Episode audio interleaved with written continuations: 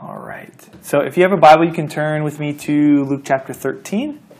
We're going to be going through the entire chapter of Luke chapter 13. It is only 35 verses today. I think last week it was like 58 or something. It was a lot.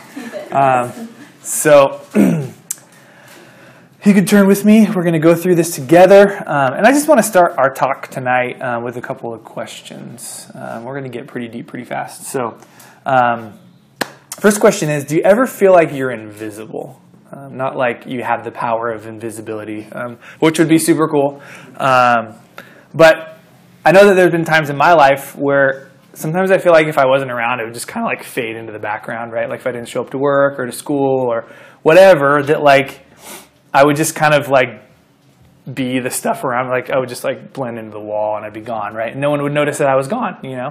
And I know that this probably seems like a little bit like dramatic, like melodramatic, like I'm a, you know, 14-year-old girl or something like that. But I think that we all feel like this at some point, like, hey, if I woke up and like, you know, or if I didn't wake up tomorrow or whatever and I was gone, like, you know, no one would even notice that I was gone. Like, I think we've all probably been there, felt there. Like, or even when we're in a big group of people, it's like, oh, they would never even notice that if I wasn't there.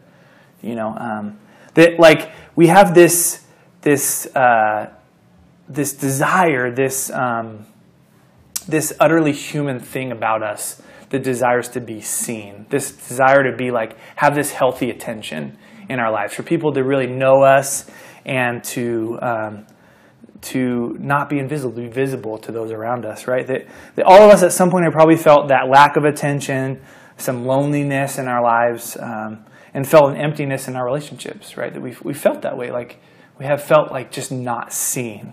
And the second question is, do you ever feel like you just need a hug? And I know Yvette's sitting right here, and I was thinking about her as I was writing this because she's like the queen of hugs. She loves to give hugs. So if you need a hug tonight, Yvette is here. She will hug you.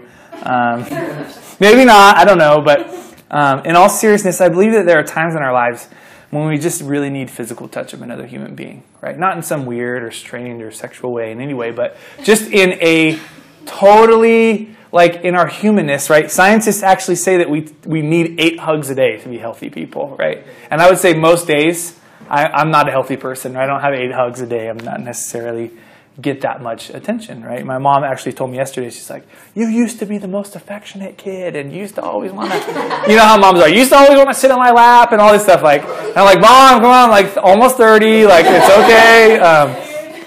But I think that like our bodies, our minds, and our souls, they really do cry out for like appropriate physical contact, right? That we really do need, you know, a touch. Even when I used to work with teenagers, you know, just a pat on the back or a, you know, a appropriate side hug in a church environment, you know, or just, you know, just something like a high five, even that sort of contact, like it really brings something healthy to like the human soul, right? And I think that sometimes we just need a hug. We just need someone to have this touch in our lives. And these two themes, these two needs, these two physical, emotional, and spiritual desires, I think of each and every human being are what we're going to talk about tonight.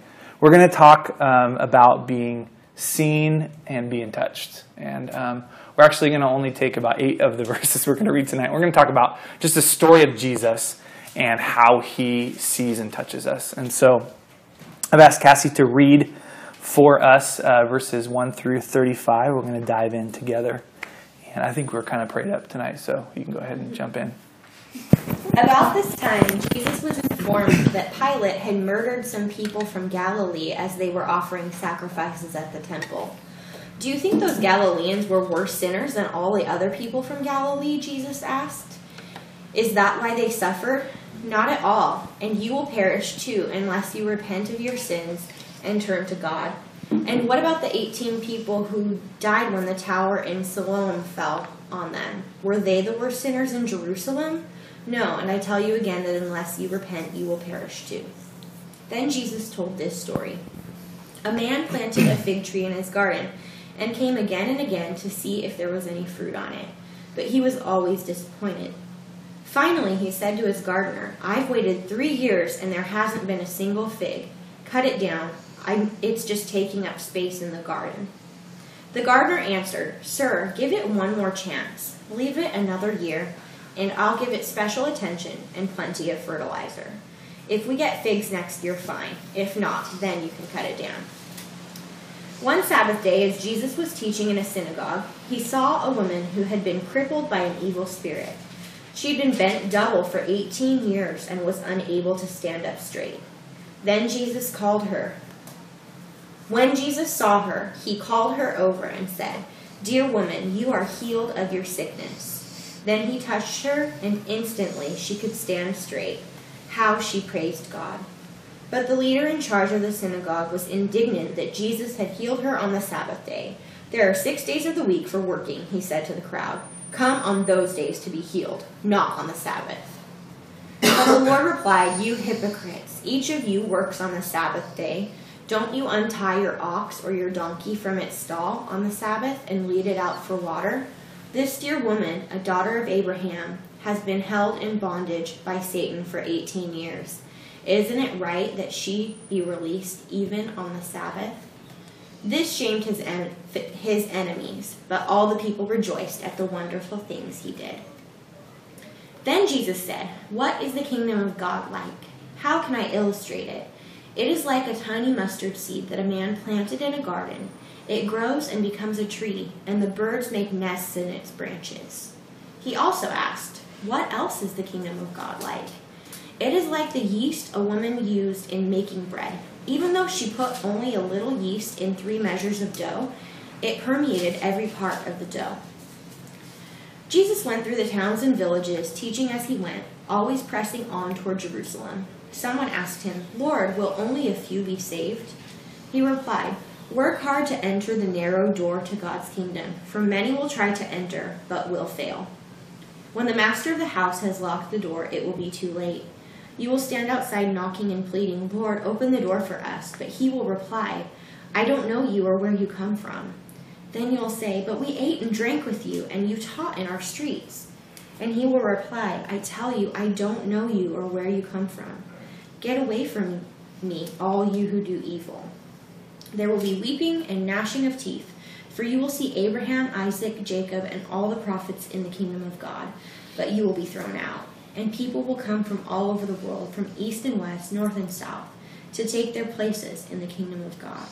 And note this, some who seem least important now will be the greatest then, and some who are greatest now will be least important then." At that time, some Pharisees came to him. "Get away from here if you want to live. Herod Antipas wants to kill you." Jesus replied, "Go tell that fox that I will keep on casting out demons and healing people today and tomorrow, and the third day I will accomplish my purpose. Yes, today, tomorrow, and the next day I must proceed on my way, for it wouldn't do for a prophet of God to be killed except in Jerusalem. O Jerusalem, Jerusalem, the city that kills the prophets and stones God's messengers, how often I've wanted to gather your children together as a hen protects her chicks beneath her wings, but you wouldn't let me.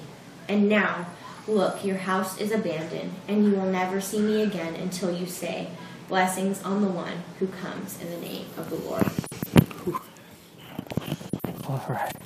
I love that. I like that Jesus calls him a fox. I've never heard anyone say that before.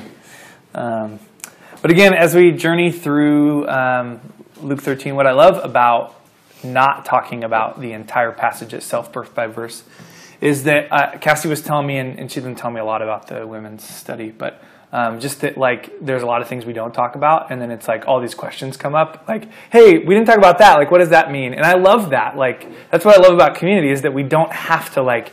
It's not all about what happens on a Saturday and what I end up talking about. It's really about us studying Scripture together, really letting it chew on us and us chew on it, and just talking through. And so tonight, like I said, we're really only going to focus on 8 verses in this passage. The story kind of right in the middle of just a genuine and loving interaction between Jesus and a woman he meets in the synagogue on a Friday night, so which would have been the Sabbath, you know, when the sun goes down on Friday, the Sabbath starts, and when the sun,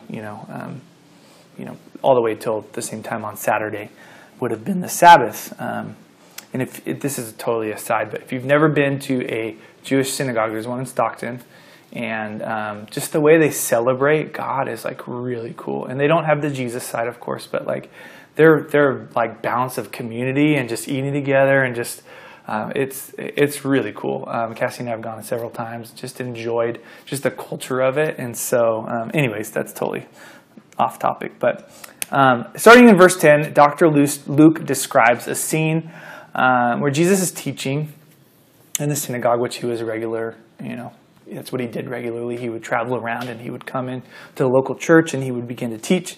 And it says that he sees a woman who's been crippled by an evil spirit. It says that this spirit had plagued her, this demonic force had plagued her for 18 years, and it had manifested itself in a physical ailment. It said that she was doubled over in pain. So I would just imagine her kind of being like a hunchback type situation. I don't really know what that looks like, but that's what I imagine in my brain.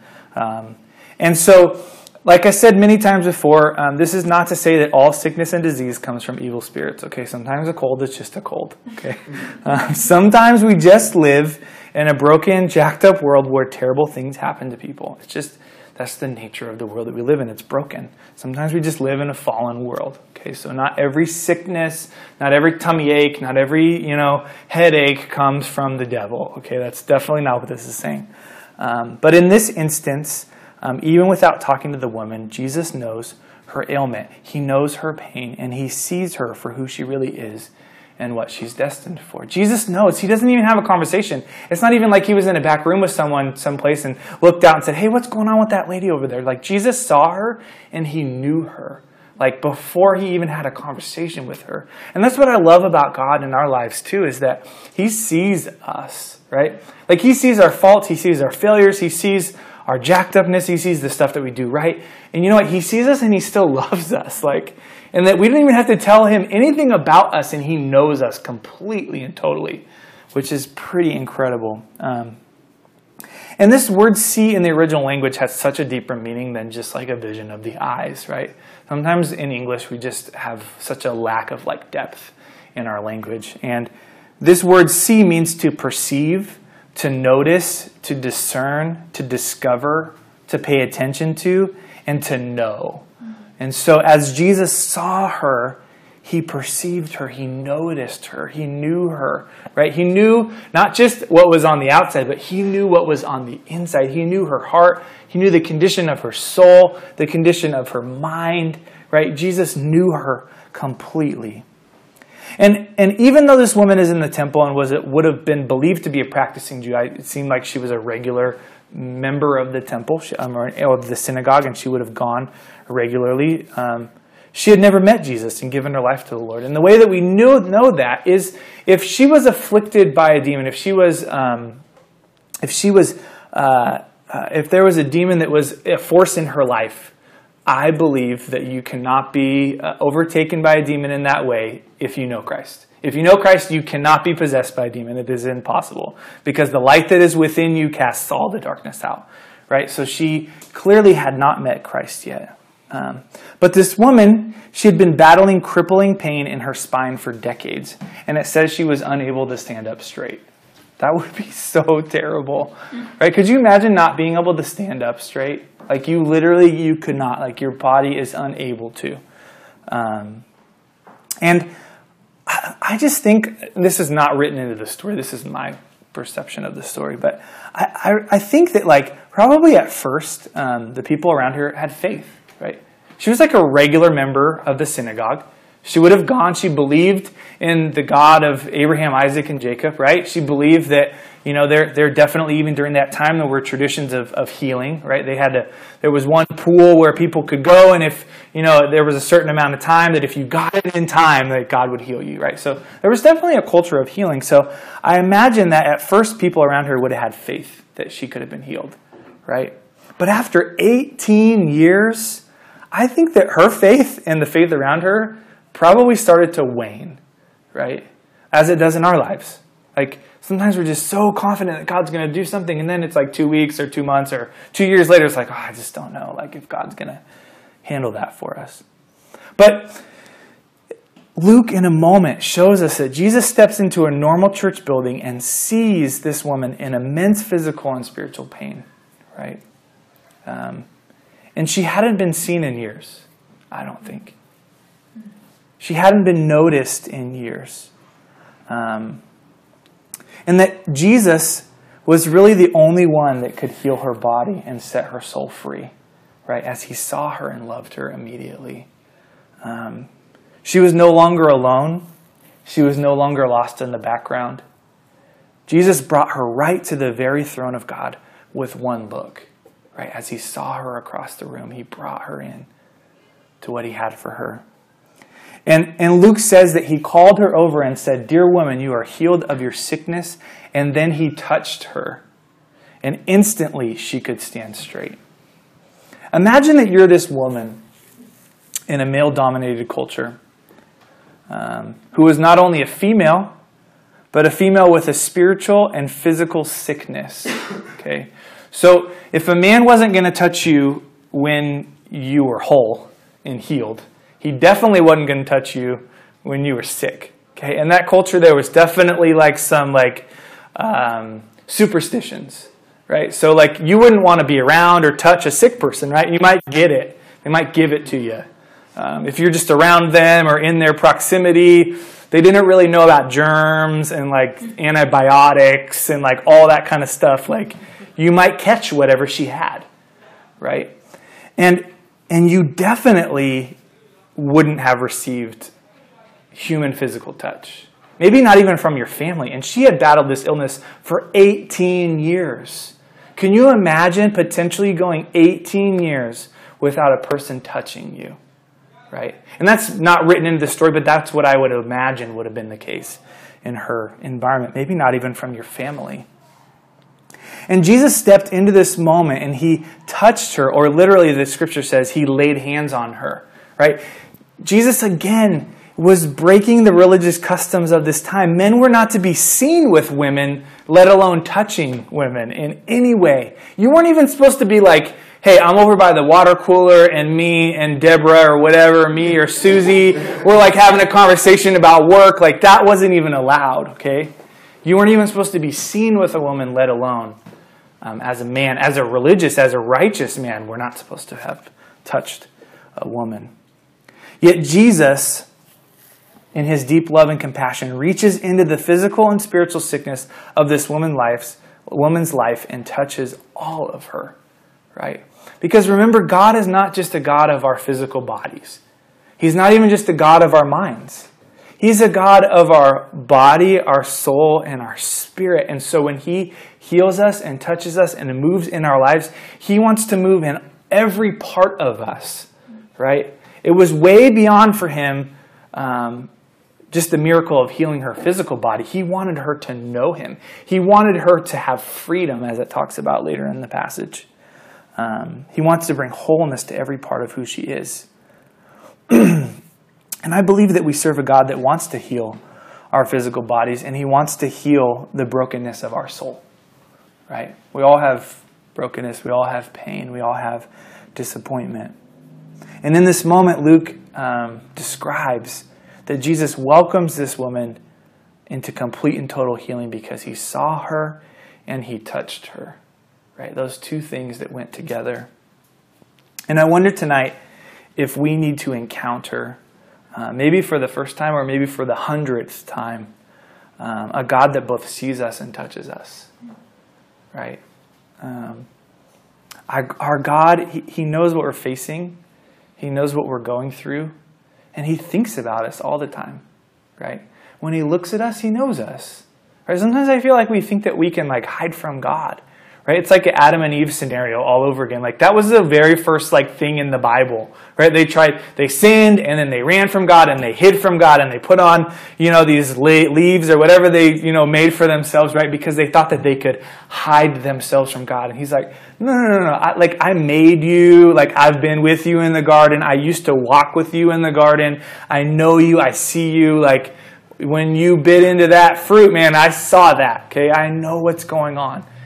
He knows all of us. He sees us, right? We can't hide from God, nor should we hide from God, because he's there for us to see us and to touch us, right? It even says that in another part of Scripture, it said that Jesus intercedes. He prays for us, right? He intercedes for us. It's pretty cool. We are never alone in our pain or in our joy because God is with us and God is for us. He notices it when we're killing it, right? When we're just killing the game, we got it. Like, you know, we're just knocking them out of the park, right? And he's there to encourage us when we fail. Like, he knows it, right? And his love and his encouragement and his compassion for us is not dependent upon whether we get it right or whether we get it wrong. Like, that is not how God works. Whether we have enough faith, whether we have it together enough, that isn't how God works in us. And I think our God wants us to know that He, the God of the universe, sees us and knows us in everything that we're facing. And more than that, He is with us and He is for us, right? He was for this woman in this story. He wants to reach into the brokenness of our bodies, our hearts, our relationships, our failures, and He wants to touch our lives on a regular basis. He is active in our lives and constantly moving and doing in and through us. And I really do believe that there are places in our lives tonight that God wants to do a healing in us, right? I really do believe that there's places where we've been broken, that we've been hurt, that we've been disappointed, that we've been beat up, that we've been just going through the ringer, right? And God wants to heal us. Just because we know Christ and because we've had this moment with God doesn't make everything okay for the rest of our lives, right? It doesn't mean that we're never going to go through anything else and God's like, oh, we just got to like put on the hallelujah face, right? Like, God's good. He's awesome, man. Things are great. No, God like is constantly doing a healing in us. He's constantly wanting us to know, like, I see you. I see that. I see what just happened right there. And you know what? If you'll let me, I want to touch that place of your life, that brokenness, and I want to turn it into something beautiful. I want to make it into something beautiful in your life. And I think that right now is the right time for a touch from God, right? There's no time to wait. There's no time to just hold on to that pain or that anger or that brokenness in us. And so one of my questions tonight is, do we need a God that sees us and touches us tonight? In places of our lives that maybe we've stuffed in the back dark places of our hearts, or just stuffed it back. If I just stuff it hard enough, I'm like a trash compactor, right? If I just stuff it in there, I just keep pushing that sucker down, man, it's never going to come back out, right? And God's saying, no, I want to take that whole bag out. Let's get rid of that thing. Let's get you a fresh start. Let's get you a fresh bag. That thing's going to start to smell at some point. Eventually, you can't keep stuffing that sucker down. You've got to take it out to the trash and get rid of it. And that's what happens in our lives. And I think, too, tonight, I think of whether we have this same heart that Jesus had. As we go to work, as we go to dinner, as we go to the store, or we go spend time with family, do I see and do I touch people the way that Jesus did in Luke 13?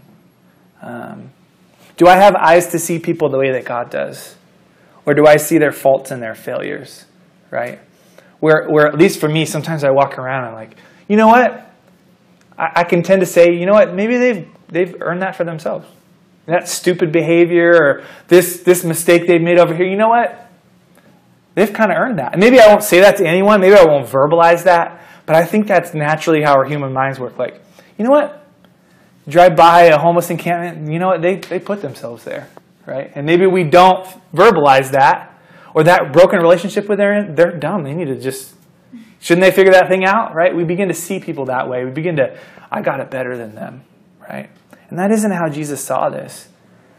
He never at one point said, that woman deserved what she had. She deserved that demon that was afflicting her or breaking her, right? And I think, too, do we have the guts to touch the untouchables, right? It's really easy to just say, like, you know, God, I'm going to throw some money at it, right? That's really the American way, is like we see some on TV, we see, like, people in Africa, like, that have AIDS, or we see, you know, Ebola, or we see, you know, things in even our own community, and we just say, oh, I'll just throw $50 at it or $100. I'm going to feel better about myself. That gets me to wash my conscience, right?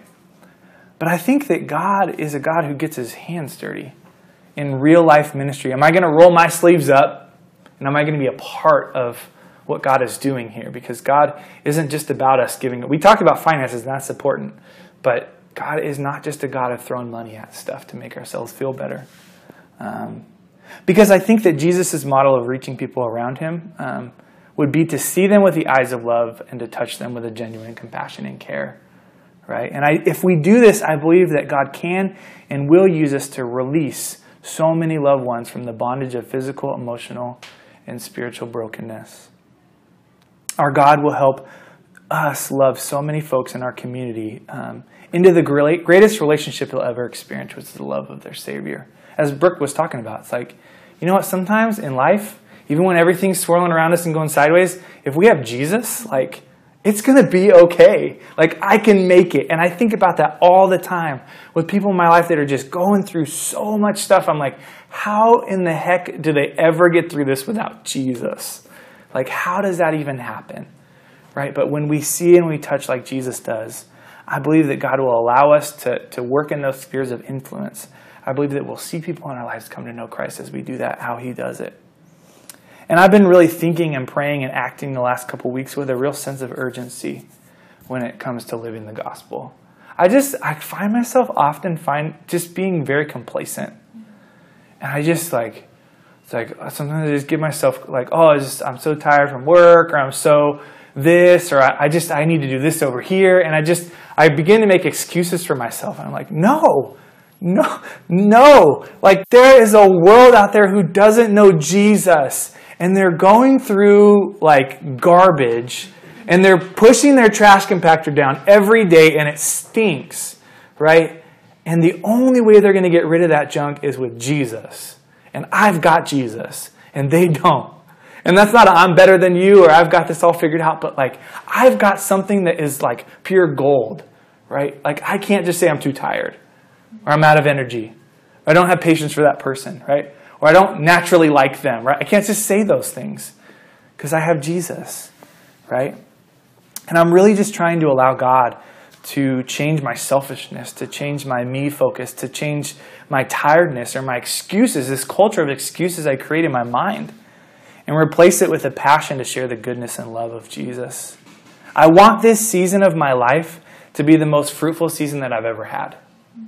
I want this to be more fruitful than what I had before. I know a lot of Christians, and they're like, all they can talk about is the glory days, right? Remember what happened back here? Remember when we were 25 and we were blah, blah, blah, blah, blah, and they're like 60 now. I'm like, this could be your glory day. Like, why does it have to have been way back then? Like if you're done, like, just die already. Like, and that's mean, but like, at some point it's like, if you're just finished, like, and you want to skate to the end, man, I just don't get that. Like, I want this season of my life to be the most fruitful season that I've ever had. And I love what Jesus says, and we're going to kind of finish here. In Luke 13, verses 18 and 19, he says, What is the kingdom of God like? How can I illustrate it? It is like a tiny mustard seed that a man planted in the garden. It grows and becomes a tree, and the birds make nests in its branches. And that's what I want the story of my life to be. Just this tiny mustard seed of faith that God has planted in me, right? And I want that to grow and to grow. And if you've ever seen them, I mean, they're little, itty-bitty mustard seeds. I mean, they're not even like a big seed. They're a tiny seed. And that grows and grows and grows, and that other people nest in the branches of our lives, right? That's what I want my life to be like. And I wanted to live a bountiful crop of lives transformed by a Lord that both sees and touches people. Right? We talked about last week the fact that we can't take any amount of money or fame or fortune with us, right? But we can take people with us. That's the only eternal thing on this planet is human beings, right? And human beings that know Christ. And so I know that you guys want that for your lives as well. A life that is the most fruitful in this season that you've ever had. A life that both sees and touches people in our world. And so I'm going to pray for us, and then we're going to finish up with some small group stuff here. And we just thank you for tonight. We thank you for your love. We thank you that you see us and that you touch us. We thank you that you are real in us. And we pray that we would have eyes to see, and that we would have our sleeves rolled up, God, to get messy in the nitty-gritty of doing life with people, doing ministry in people's lives, Lord. where sometimes it goes sideways and sometimes people hurt us. But you know what, Lord? We have pure gold in our lives. And we want this season of our life to be the most fruitful season that we've ever experienced. Not only in our personal lives, but even in the life of Mosaic. I speak that over Mosaic. God, that this would be a season of fruitfulness, a season of growth, a season of people that when we come together, we would talk about the amazing things that you're doing in and through our lives, and that we would see our family, our community grow, Lord. Not just from people who already know you, but from people who are meeting you for the very first time. God, how incredible that is when someone gives their life to you for the first time. We just thank you for tonight. In Jesus' name, amen. All right, so got a couple